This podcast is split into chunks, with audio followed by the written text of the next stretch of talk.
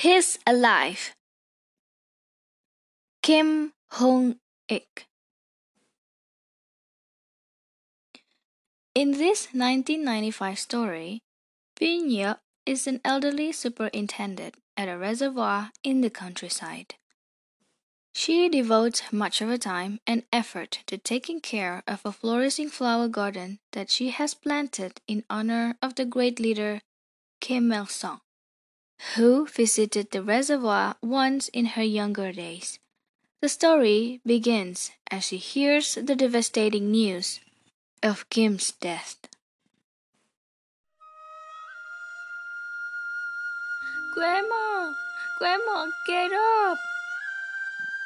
Pynya heard voices, choking with tears, and felt small, desperate hands shaking her shoulders. Slowly, she opened her eyes. They were met with another pair, filled with tears.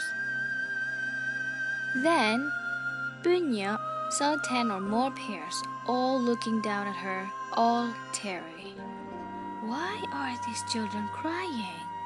She thought as soon as she recognized her grandson Ilguk and his classmates. Soon she remembered the tragic news that had made her faint, but only vaguely, as if it were something she heard a long, long time ago. How can it be? Our great leader. Is that why these children are? Pynya sat up abruptly. She looked away from the crying children standing in front of her, up at the overcast sky, holding her breath and listening intently. She could hear the sound of raindrops falling on the puddles, splashes of wind, and the sobs. Then, amidst all the noise buzzing in her ears, she heard solemn music reverberating all around.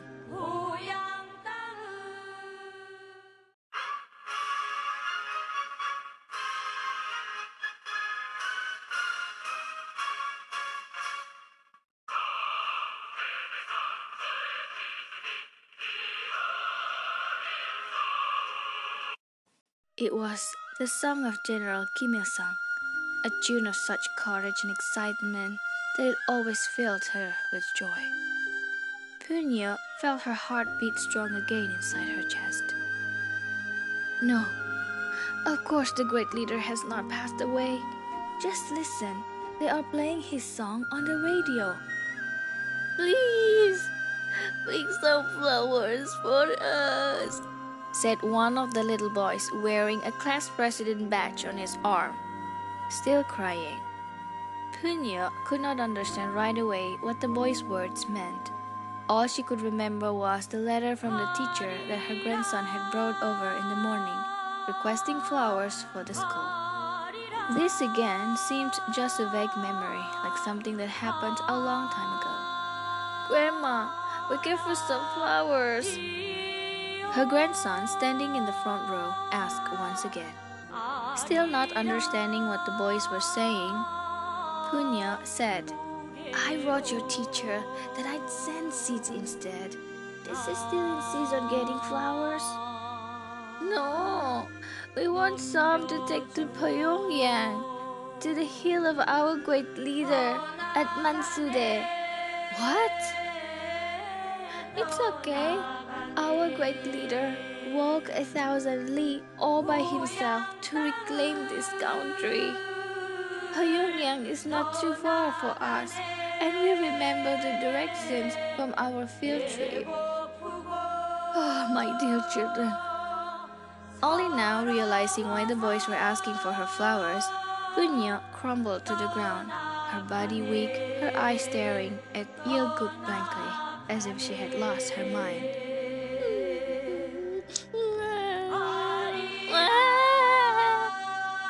Ilguk got down on his knees and buried his head in Bunya's chest.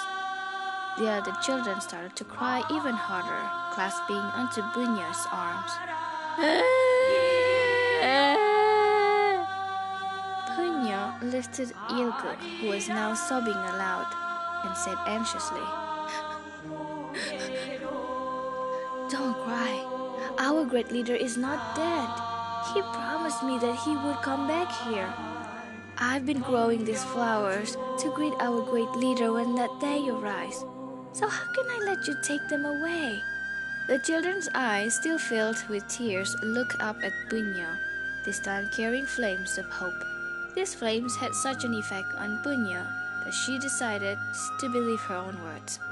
She forced herself to stand up and push the children out the door, which had stayed open all this time. So now, stop your crying and return to your studies. Go do your homework now. The children headed out of the reservoir grounds, looking back at Punya, their eyes still glittering with those terry flames. Punya closed the door and turned around.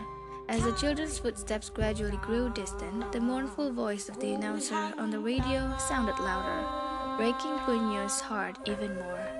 She turned around again, her back to the reservoir, as if to turn away from that voice, then looked away at the water palms, shaking her head.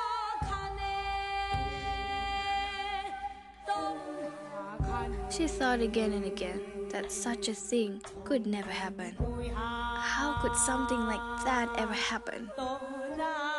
To Punyo, our great leader was God Himself, a celestial being, and she had never once worried that the sky she lived under would ever collapse. Neither had she worried about the sun above her head falling from the sky. How could that sun, that sky, fall out of the blue without any sign or warning. Punya was utterly unprepared to believe this horrible news, as inconceivable as a thunderbolt from a clear sky. Someone at the radio station was making a terrible, irreparable mistake on the air. She stumbled to the radio and pulled out the plug. A strange silence followed. Punya walked out of the reservoir grounds her steps heavy and slow, and looked around the flower bed. On the shoulder of the road, where a dense stack of red bricks formed a vent, she saw a cluster of chimani flowers fallen to the ground. She had received the seeds of these flowers from a gardener who had stopped by one day while passing through this area. He had sent the seeds to her by mail, saying chimani flowers were our great leader's favorite. Punya's heart ached, realizing the flowers had probably fallen during the rain the previous night, but she had not noticed until now. She righted the flowers and began to heap soil around them with her bare hands. Comrade! Punya stopped what she was doing and looked up. It was the young man who worked at the oil drill, looking down at her with teary eyes. He plopped down as if he no longer had the strength to stand and shouted hoarsely. How can something this horrible happen? How? How can our great leader's heart stop beating? The young man seemed unable to continue his words and began to wail out loud, shaking Bunyo's arms. Slowly, Bunyo pulled out her arms from his grasp and said sternly, Stop crying. Don't you remember what I said earlier? How can our great leader leave us when reunification is so near? I bet there has been a terrible mistake. What?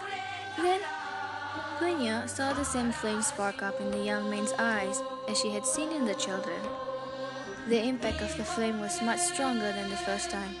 Punyo felt a relief as comforting and delicious as waking from a childhood nightmare and realizing that it had only been a dream. Mother! Punya once again felt as if she were spiraling into a dreadful nightmare as she heard another teary voice from behind her. She turned around to look, shuddering as if to shake off the thought, and saw a man standing on the other side of the vent. It took her a while to realize that it was her own son. Mother, I heard that our great leader. Punya was overcome with fear and had to stop the words that would soon flow out of his mouth. She yelled, Don't say any more. Then she rushed over to him and brought her muddy finger to his lips to keep him from talking. You, you are one of the secretaries. How can you ever think our great leader can pass away so easily? No, that can't be. She was crying out loud more to herself than to her son. but at the same time she could not help searching her son's eyes for some kind of hope. But unlike the voice from her grandson's class and the oil drill worker, her son's red swollen eyes did not spark up with flames. His deep dark eyes, which he had inherited from his father, were filled with nothing but sadness. Punyo felt as if she were sliding deep into a labyrinth. The pagoda that she had been stubbornly building since hearing the horrible news this morning seemed to crumble down all at once.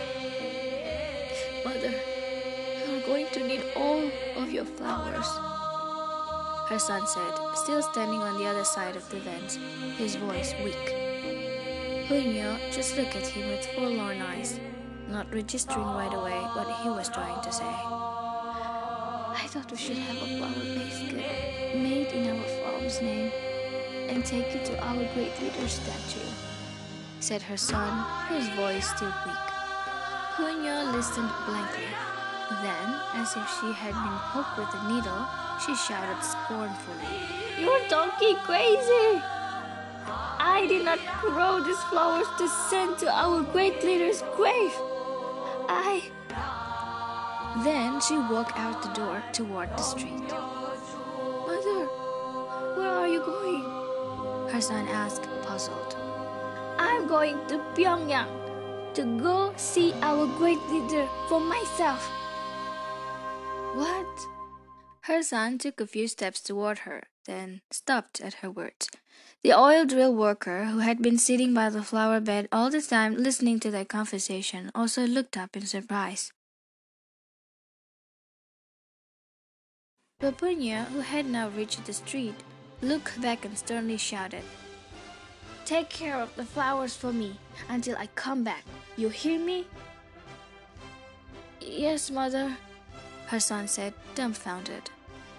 Punyo gazed towards the town center, where a pagoda built as a monument to pray for the health and longevity of our great leader stood tall and strong. Then she turned around, then started walking toward Pyongyang. She saw a long trail of people on the other side of the street. They were also headed for Pyongyang, just like Punyo, unable to believe the horrible news that they had heard.